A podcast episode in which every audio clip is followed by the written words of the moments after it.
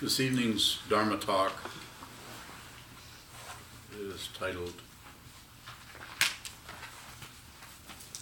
Transforming Attachments. Is that what I sent to you? Hmm. Just realized I don't know how to do that.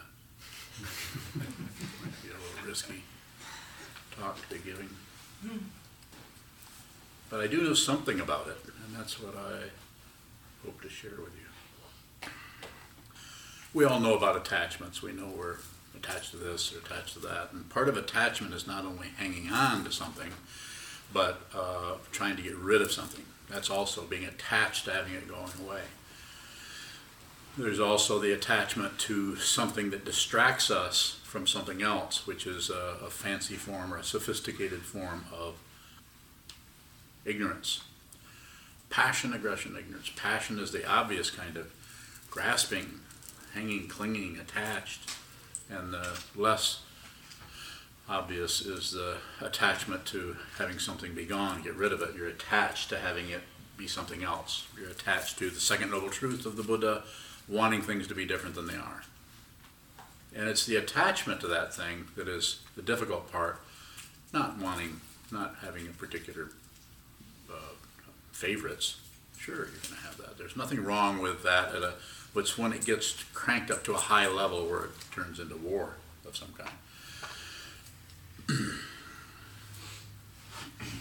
so transforming is a word that implies, and even uh, I had to look up the definition. I often use words without knowing what they mean.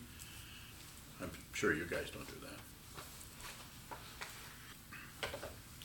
But trans is change and form is the structure of something. So we're transforming, we're taking the structure of something and transforming it. So we may not get rid of it. It may just show up in a different way. The transformation seems to come about by seeing the fundamental nature of the attachment. This is why the sitting practice of meditation, as far as I can tell, I'm extremely biased in this area. Not that I've tried every other modality or protocol that exists, but pretty attached to this, speaking of attachments. Pretty attached to sitting meditation. Pretty attached to having my students practice sitting meditation. A lot of it. So before you can see, as I use as a, an example, before you can see the, the attachment, before you can see the way in which you're attached, the way in which you're attached, I should say, before you can transform the attachment, you have to see the way in which you're attached. The actual, to use, continue to use this metaphor of my hands and this uh, coat suit, uh, you see the way in which you have different aspects, using my fingers as examples, of your mind, your ideas, your preferences, your hopes, your fears, your all of the different ways in which our mind has little tiny stories, like little rivulets going down a mountainside. Water hits the mountain and it goes down in all these different directions. What is it basically? Water. What is it basically? Gravity. What is it basically? Going in lots of different directions. That's what's happening with the attachments.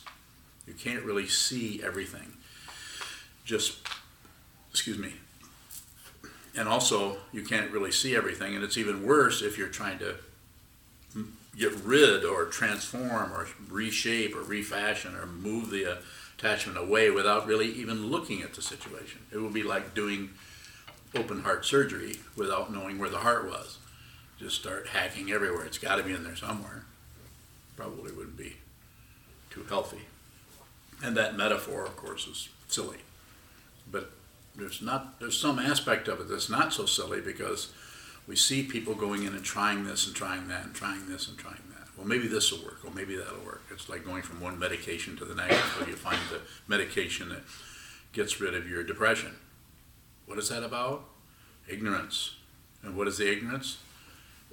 uh, the ignorance is not knowing what depression is and actually making an assumption instead of about the depression itself. Instead, we start looking at all the solutions that people are what? Propaganda. Use this, use that, this will work. I've used this, I've used this, this really helped me. Thank God for whatever those complicated words. I can't pronounce some of those words. And it's not that something like that might not work or cover things up for a while, but it won't uh, necessarily address the fundamental uh, attachment or fixation or grasping or clawing at something. And what's interesting about it is if you if you go in and try to push on that, it's not so much the attachment that starts to get irritated or affected or or mobilized. It's the imputation that there's someone who's attached. That's that's what the original uh, mistaken identity is about. You, you you can't really address the attachment directly until you first see that there isn't anyone who's attached. If you think someone's attached to it, then you'll never you'll never understand the attachment because you'll keep looking at that as a problem. And uh, I, I, could say it this way: Why do you think that uh, Longchenpa or the, uh, the teachings uh, constantly talk about in different ways the great perfection? There's nothing to correct because if you get involved in correcting, it's just an endless, an endless uh, pathway of fixing this, fixing that, and then you have to fix this and fix that, and it relatively may work for a little while, which is uh, very seductive and confusing, but overall probably not be so successful. And that's difficult because uh, if you're doing sitting meditation or if you're working with it uh, in the kitchen or in the garden or uh, at your you have a workplace uh, with with your boss or with your uh, coworkers, and issues come up with, with other people who are who have no mind training at all, and are immediately going right to the someone who is offended and the someone who is doing the offending. They immediately go to identities. Well, you did that. You're the one that did it. It's a misunderstanding because the energy is misplaced on and something is apparent and not actually real. You spend a lot of time, you see it if you watch the, the news, you see constant going back and forth. Who did what and why and when and so on. But what we're doing here is we're trying to see deeply into what this is, not just the surface level that you may be able to fix, or when I say fix, you may be able to change the difficulty for a little while, may work for a while, may work for three lifetimes. So it seems to be necessary to find a way to look deeply into uh, the habituation or the, the what, what we refer to as the alaya the habit energy that's coming out of that storehouse. We don't know when that was filled up. We don't know uh, and what, what the causes conditions were, but we all know we have a backlog of stuff, you could say every now and then you'll feel something being triggered there that's not it's not apparent here. It's just something is happening here that is not it but it's triggering something else that that is it. And it wants to have some expression. And it might be having it in terms of how your body feels how your how your heart feels.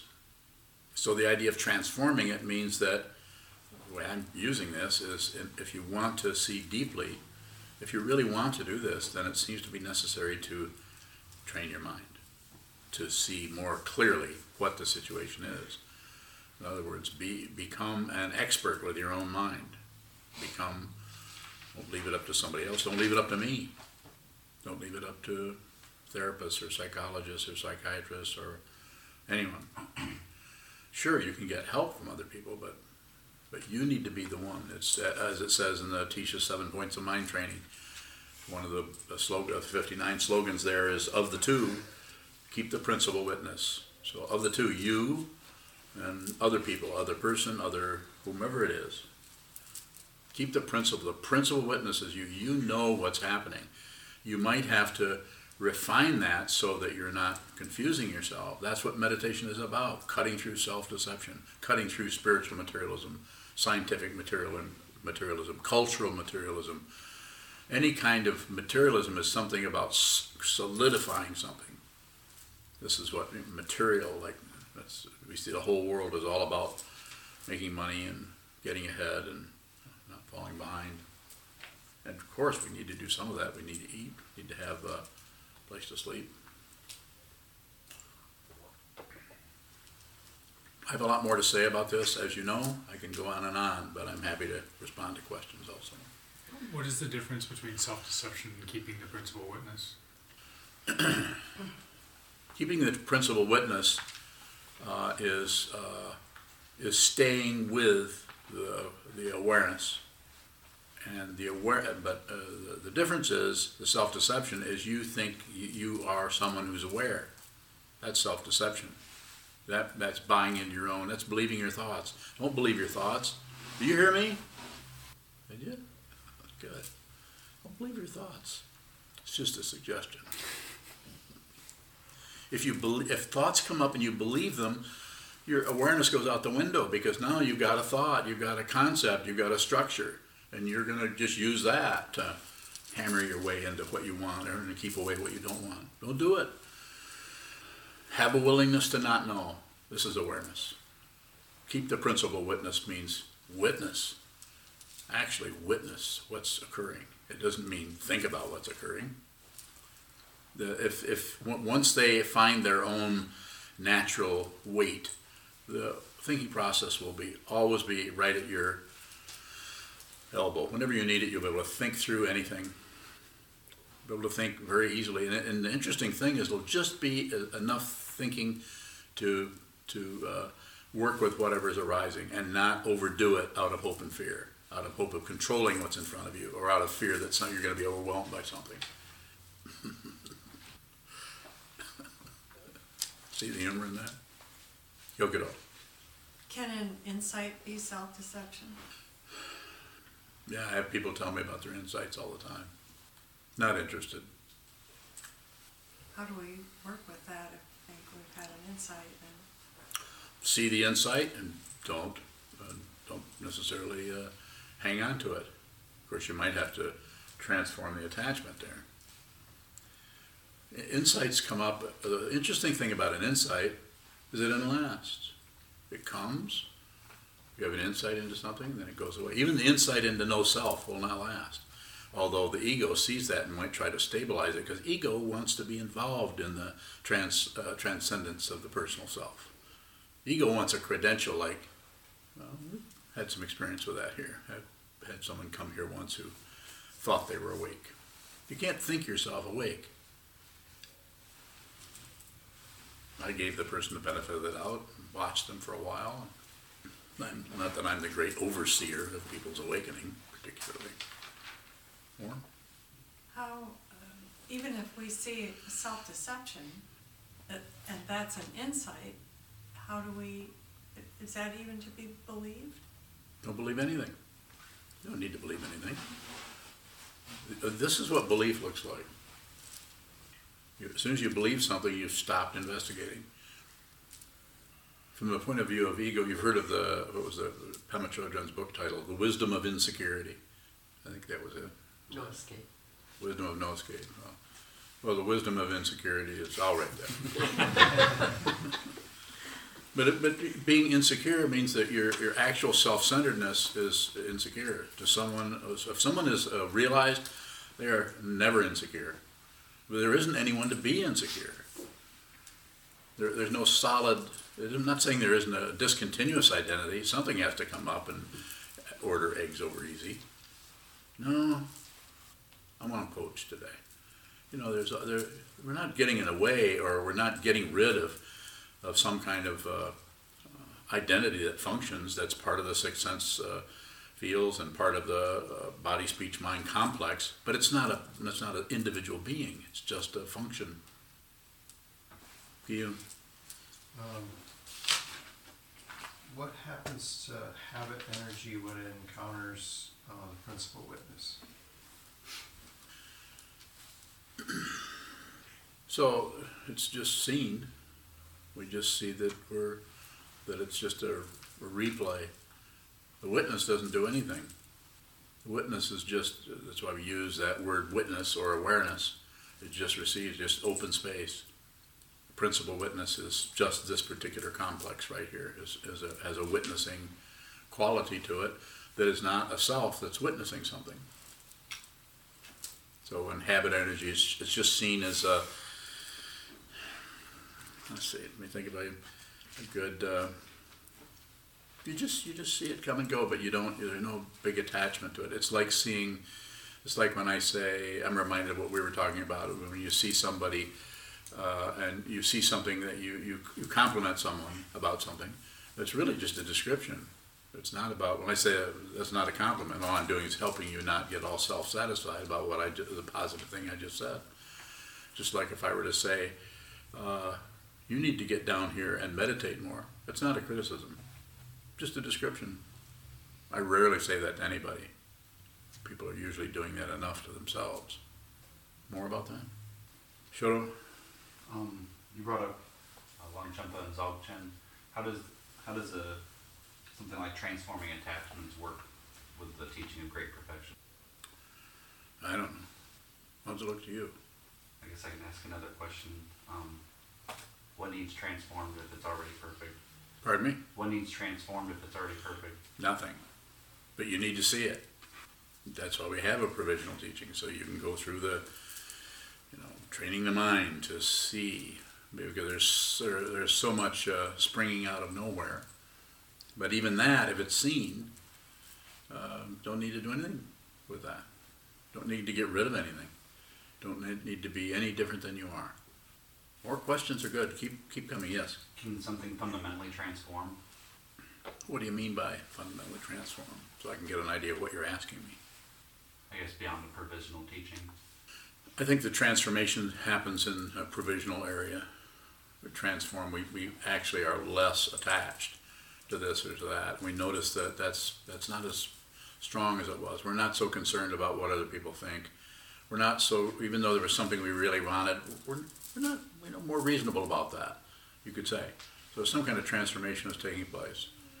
The people who do a lot of sitting meditation, uh, when I have interviews, uh, quite often, um, not always though, quite often will say, this is, this seems to be less. There's just less concern about something that was really, are you okay?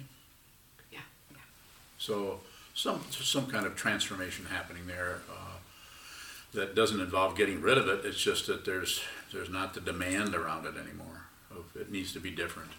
So there's transformation going on without maybe the form changing much at all. It's happening because it's happening more about the identity that's making a demand that wants things different. So you might, you might still, in the long run, you might still have negativity coming and going in different ways. You just work with it differently. And if you're on this path and if you receive vows to be with all things, then you've got your work cut out for you in the sense that you, you're going to have to uh, set aside your own happiness for that of others. That's the vow that you, you've received that vow. Not, not, doesn't mean you have to go without lunch. Unless it's, unless it's a fasting day. I'm going without lunch so I can stay alive longer, so I can, oh, I almost said something disrespectful. Bother, continue to bo- bother us. Continue to, uh, yeah, continue to uh, meddle with you guys. Your life would have been fine if you hadn't run into this guy. Now you're wasting your life in front of a wall.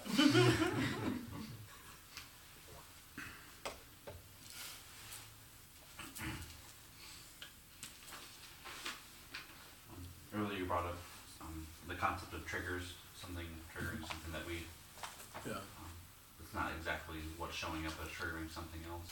Um, you said something like it's wanting to be expressed or need, it wants expression. Does expressing that take fuel away from it? The whole idea of expressing something, it's a, it's an interesting area because it's, there's no one thing you should always do. There, there may be times when you actually need to express, but that will show up in different ways. If, as long as there's a strong awareness practice happening, really strong, then you may find yourself choicelessly going in the, in the direction of expressing something. And another time, you might feel something quite intensely, uh, but you, you don't hook up your vocal cords or your mus- musculature or anything to express it. And most that might come out is just like your head might tilt. And that's a lot. If you're aware, that's a lot. Just, just body language, just a little bit of movement of body language. More? It seems like with, with those things that can get triggered that don't seem to have a story, there's a want to express that, to have it not come back up, or to run out of that, some, Yeah, there, it, seems to, it seems to work the other way. Uh, uh, eventually, you need to have, when I say you need to, this is, uh, as a mutual thing, that I'm not demanding you do things a certain way, but it seems to be necessary to be willing to have anything come up. Uh, and that's what you're, that's what this is why it's a Dharma gate, is because it's coming up for you, it's painful, it's difficult, you don't like it, and if you're, any of you are talking to me about things that are coming up for you that are difficult, it's probably a, a, somewhat of a generalization to say, I encourage you to just look at it. Don't push it down, don't blame anyone, don't blame yourself, just, just feel the texture, feel the texture of that situation without any, any demands at all. when, when I hear that, to have a willingness to see what comes up, I, looks like I try to twist that into thinking that means being content with what comes up. I don't mean that, no. What is, will we know for being willing to? Yeah, uh, yeah, it'll be, uh, it'll be uncomfortable or painful or irritating or whatever, distressing. But if you don't do anything with it, nothing lasts. And especially, it shows up, especially if you, if it's something negative you're happening, you do nothing with it, you'll, but but observe it, you'll notice that it, it morphs into something else. But it's not going to change into something else if you're freaked out by it, if you're pushing on it, if you're trying to get away from it, if you're trying to do anything, then it's just like, you know, I mean, the, the, the play is uh, written in such a way that, uh, you know, you come on and you do your thing and then it's exit stage left. But uh, you come on and do, you do your thing and instead of exit stage left, no, you gotta stay on because there's somebody else out in the audience that's trying to interact with you. So you think the play goes on, you think it's all about you. It's ego, ego, ego. Self-centered, self-identity gets its, its, its, uh, you could say belief in itself from opposition, agreement, and shutting down, basically, with lots of nuances. If you want something to be different than it is, this is self-centeredness. Yes. If we think that we're starting to notice a pattern that's leading up to that intense negativity, can it be helpful to change some of those steps that are going up to that? Maybe. Could be. But it's not something I could say, do this, do this, but I would say, excuse me, do it out of, uh, do it out of the awareness of it, be, have the awareness be so open that you can see all sides of that, you can see without doing anything with it, and then it will show you. Because you're fundamentally not separate from whatever is occurring anyway. It's not happening to someone. The only way it can happen to someone is if there's a, a belief or a grasping at the duality that uh, that sutras like uh, the Diamond Sutra are addressing. It's this because it's not this, therefore it's called this. So it's it's that intense polarity that has us by the throat.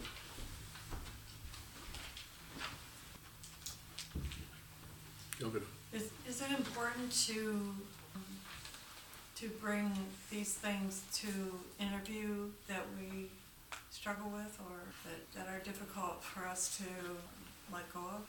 I think it's just, uh, it, it depends on each situation. You could, you could work with it yourself, you could talk to me about it somewhat. But to say, it's important for you to do that. It's, what's important for you to do is to study the Dharma and and train your awareness and, uh, relate to the Sangha.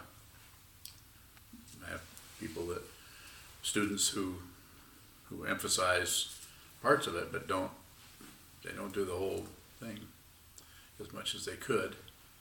I was gonna say should, but could is probably a better word. I was wondering if how long something like that lasts is a measure of your, uh, Enlightenment, your practice, whether you can look at it without grasping at it. How is- haven't you noticed that? Haven't you noticed that you're able to look at something longer now than maybe five or ten years ago?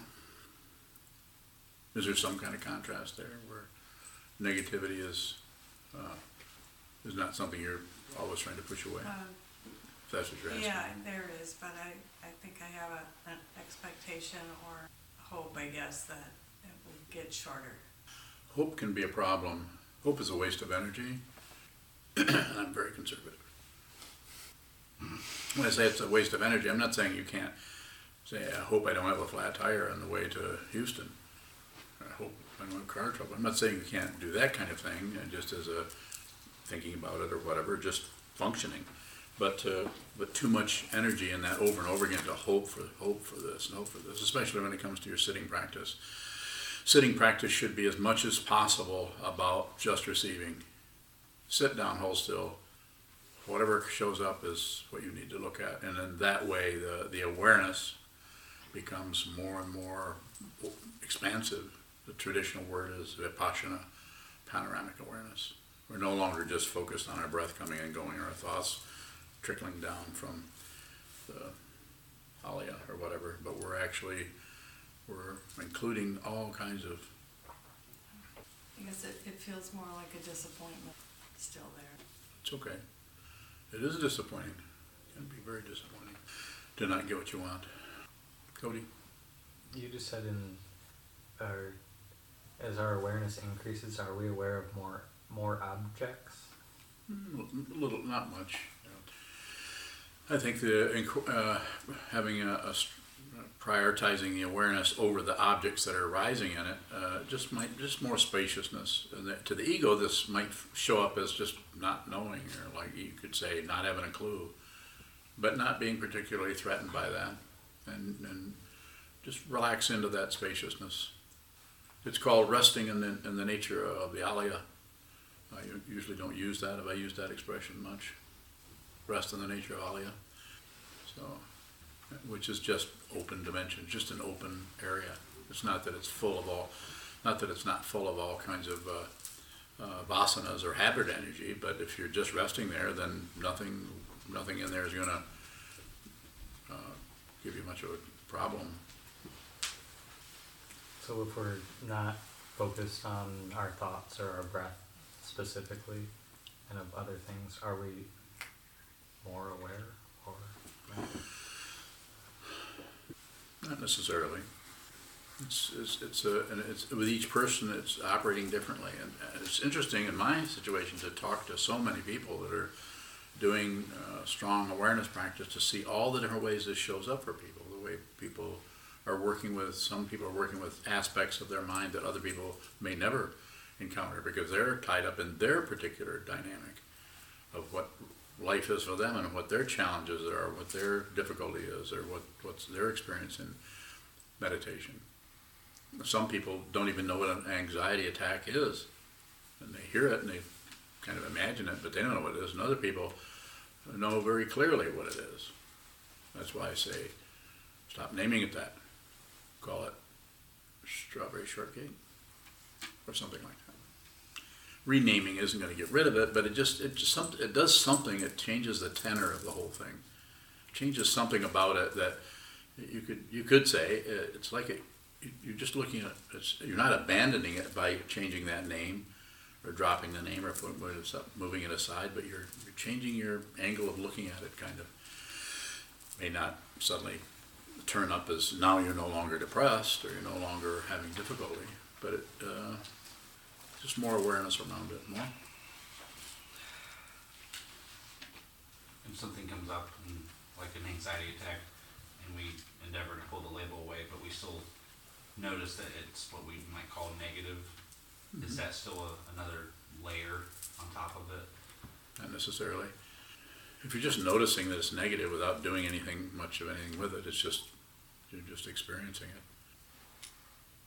More. When does, when does that contrast that shows up as just the plain negative or plain positive become an opinion about it? Well, I think you would know that. I mean, I, I can't come up with an arbitrary. Haven't you had that experience where you're kind of locking down on how you feel?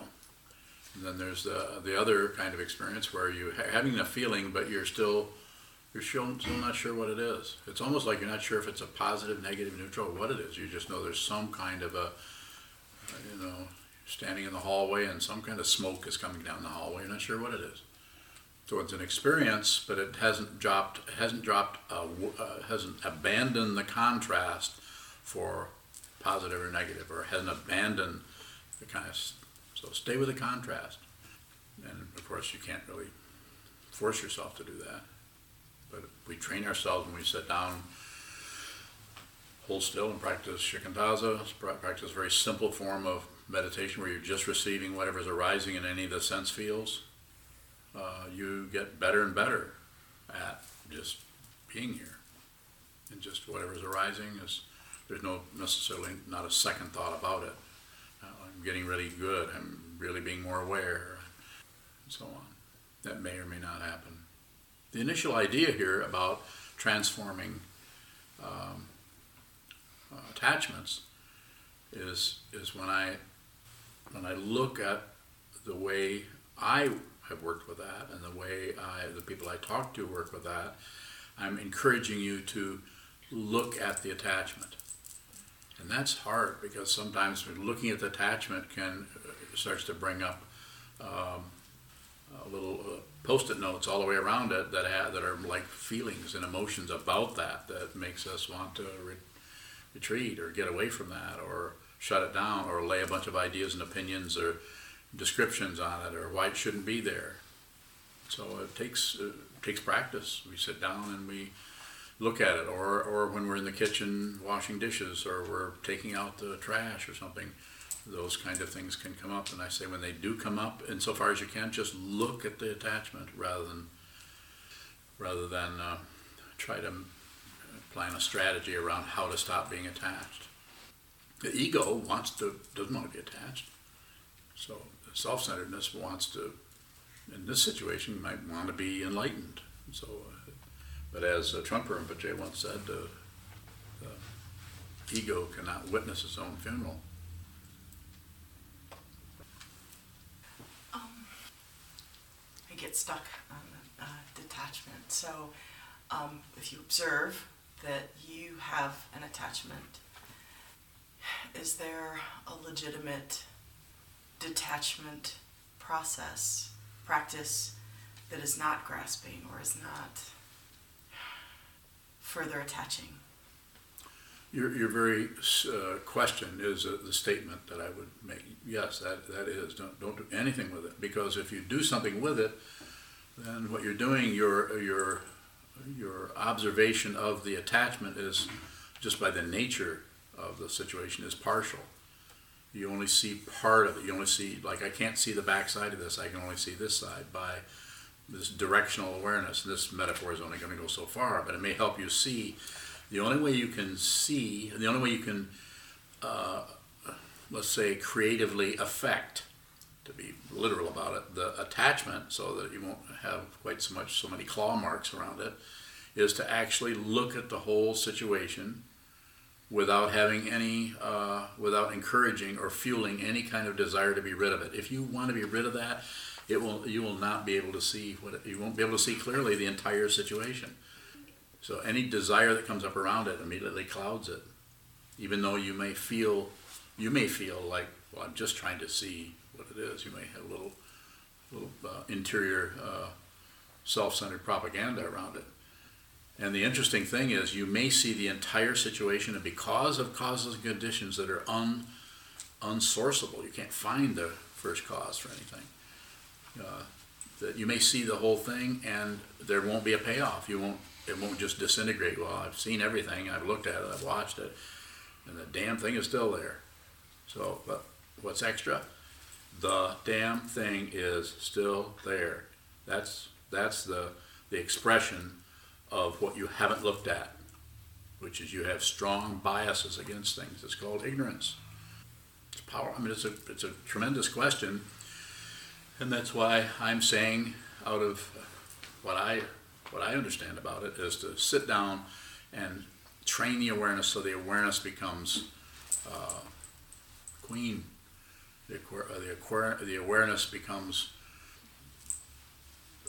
doesn't any there isn't anything that doesn't belong to the awareness. In that way, everything that's rustling around in there will find its own medium. You don't have to correct anything. You don't have to get rid of attachment. You just have to see it really clearly. And if you see it really clearly, it may hang around, it may not. But if you, your clarity around it will also be clarity around the one who thought they were attached, which is uh, beginning to see into no self. And, and that, that no self doesn't, doesn't have preferences. Yes? um, when you're looking at attachment and then the, um, like you said, the desire, the, the covering that we put over it comes up, do we keep focus on the attachment that we were originally looking at? And, or do we change our, do we shift our focus to look at the desire or that covering? that Whatever's we're putting moving. On top of it? Whatever's in motion. If there's any movement anywhere, that's the part that seems to be necessary to watch. So that will tell you. Even the attachment is not static. It becomes static if you don't if you don't watch. Then it just then it, we impute that it's we're fixated on it. But if you look at it, it's it's moving this way and that way all the time. It's always in motion in some way. Using the example of the stick, you said you couldn't see the backside of it. Mhm. You said you have to see the, how do we see the whole situation without grabbing it and rotating it intentionally and trying to see every side of it? Yeah, that's why it's a, it's a, uh, it's a uh, incomplete metaphor. Metaphor doesn't really reach what it is I'm trying to use. It's like you look at it, look at it, look at it, and you'll eventually, instead of doing this, I don't have a, have something I can demonstrate this with. It's like you see all the way to the backside of it. You see the other side because you go right through the negativity that your ego mind, your self-centered mind does not want to experience. You go all the way to the back of it. It's, uh, it- you can't have fearlessness unless you have hopelessness. And uh, hopelessness is a description. It is not a judgment. It's not, it's not sad to be without hope. To be without hope is to be fundamentally, totally here, present. The people who talk about hope are people who are separating themselves from the very issues and problems they're trying to deal with by going into hope. You have to have hope. No, you don't. So, you can challenge me on this if you like. I'm happy to uh, be right. yeah. Who should I talk to here? Go ahead. Is there still fear and fear? Yeah, fearlessness doesn't mean you've gotten rid of fear. It means it no longer controls you. You're, you're not you're not going to have intense negative, positive, neutral feelings or any kind of feeling. You'd be be under the the the thumb of your emotions, which are causes and conditions that come out of an apparent past and an apparent self who is upset or is fear is uh, fearful and wants things to be different, wants to cover things up, wants to hide in a hole, wants to hide behind a shield, wants to, as Trungpa Rinpoche once said, wants to be inside of a cocoon of ideas, opinions.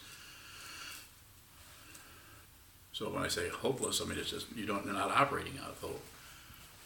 Uh, Someone would say, "Do you have hope?" and say, "Not particularly." I'm not going to shut it out if, if, if I say, I mean, I hope I don't have a flat tire. That level, but quite often when it goes, it goes into some kind of grasping at some kind of ideal God realm. Where and fearlessness, and just like hopelessness, there's still hope there, but it's more reasonable. It's a reasonable idea about the way we function. And and with fearlessness, there's still fear there, but it's nothing is nothing is controlling. Uh, nothing is uh, shutting you down from functioning in a genuine, authentic, and upright, and and uh, uh, even dignified way. Up. How can we practice to see more clearly without abandoning our abandoning our confusion? So uh, again, it's it's about seeing that you're abandoning, seeing that you're actually turning away from the confusion in order to get some relief. I'm not saying you can't take a bathroom break, of course. I'm not saying you can't have some tea. Probably a good idea. Not that kind of tea.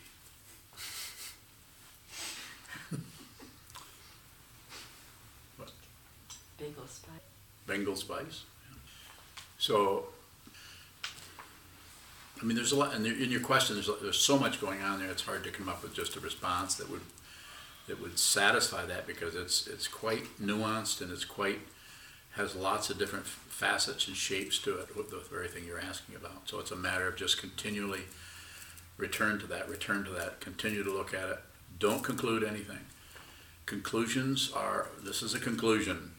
I mean, it may be relatively accurate, But we're not just working with relative situation, we're talking about the ultimate nature of who we are and what this is. So some relativity, yes, there's a cushion, that's relative, sit on it. There's a wall, that's relative, look at it. And then what arises is also relative, but the space in which it occurs has no, there's no time, there's no stopwatch there. It is, it is neither time nor is, is it without time.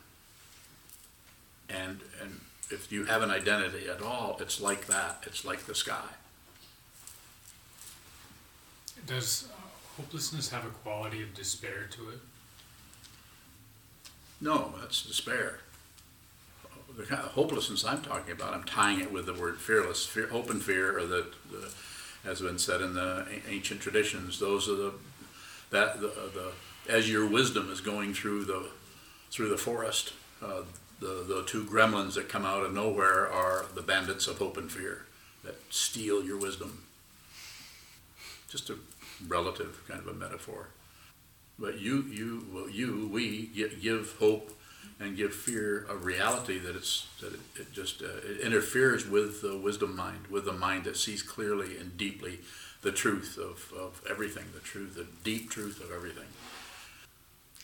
It seems like, to use the, the situation tonight, it seems hopeless and it doesn't feel like there's much with that hopelessness. So there's a kind of like a, an action of trying to attribute some kind of an emotion to it. To, Relative to what your your family situation, yeah.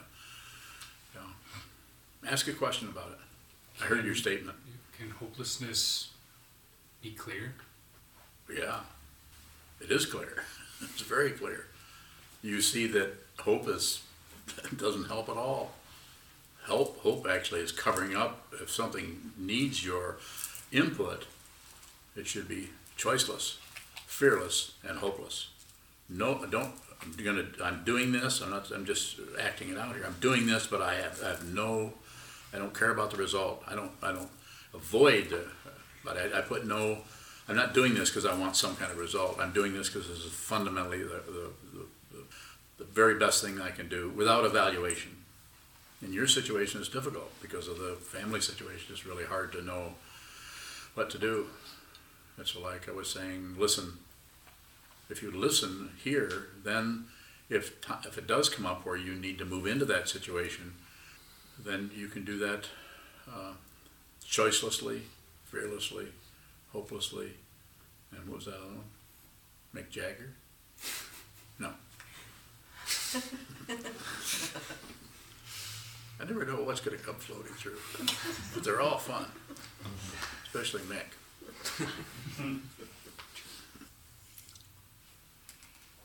Fearless doesn't mean there isn't fear. It just means that you have the fear, you're, you're going to do that. You're, you decided to do this, or there's whatever the situation is. You're just going to do this. And fear is just, you know, have a seat. You want to go with me, but you're not going to suddenly let the fear grab you and pull you out of your out of your activity or lack of activity or out of your awareness. And, and it just this doesn't mean you're going to be a success at it. I'm just saying you could be.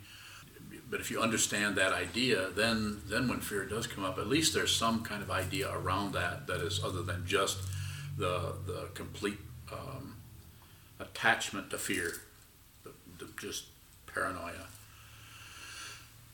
I, I remember uh, I mentioned this earlier, about 30 years ago, I guess it was, 35 years ago. I was on a plane going to California, and I, and I never had any trouble with claustrophobia. And all of a sudden, I came over this intense feeling of claustrophobia came over me. I couldn't sit, couldn't sit on a window seat anymore. And I also sat at the window seat and watched things, you know, the, the clouds and the planes and the, the ground leave the plane, which uh, everybody knows that it isn't. The ground actually leaves. Each plane has its own ground. that leaves. Um, and suddenly I couldn't, I couldn't do that, and I, would, I'm just going to do this. I'm going to, I'm to sit, uh, and I couldn't. I, I would actually sit down and I'd get up and I'd go back in the aisle and I'd talk to the flight attendants. I don't know what's wrong, but I cannot, I cannot sit in my seat. And I ended up sitting in an aisle seat with one foot out in the aisle, and it was uh, intense uh, fear, and with no, no story. I mean, I was being hurt by anything. I have no idea what, where, then it slowly backed off over, it took a few years.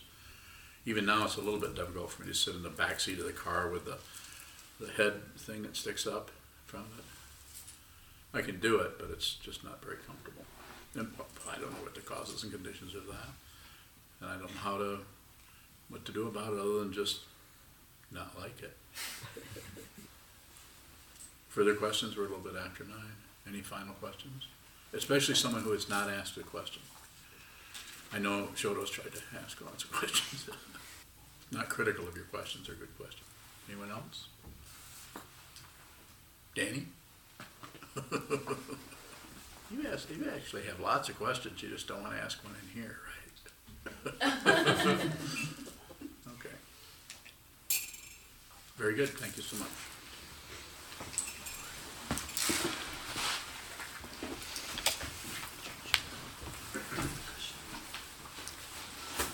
To stand and dedicate the merit at the back of our red chant books.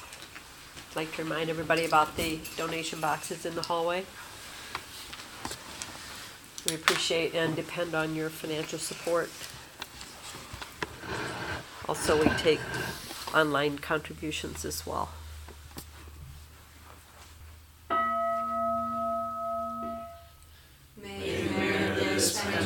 Into all places so that we and every sentient being together can realize the Buddha's way.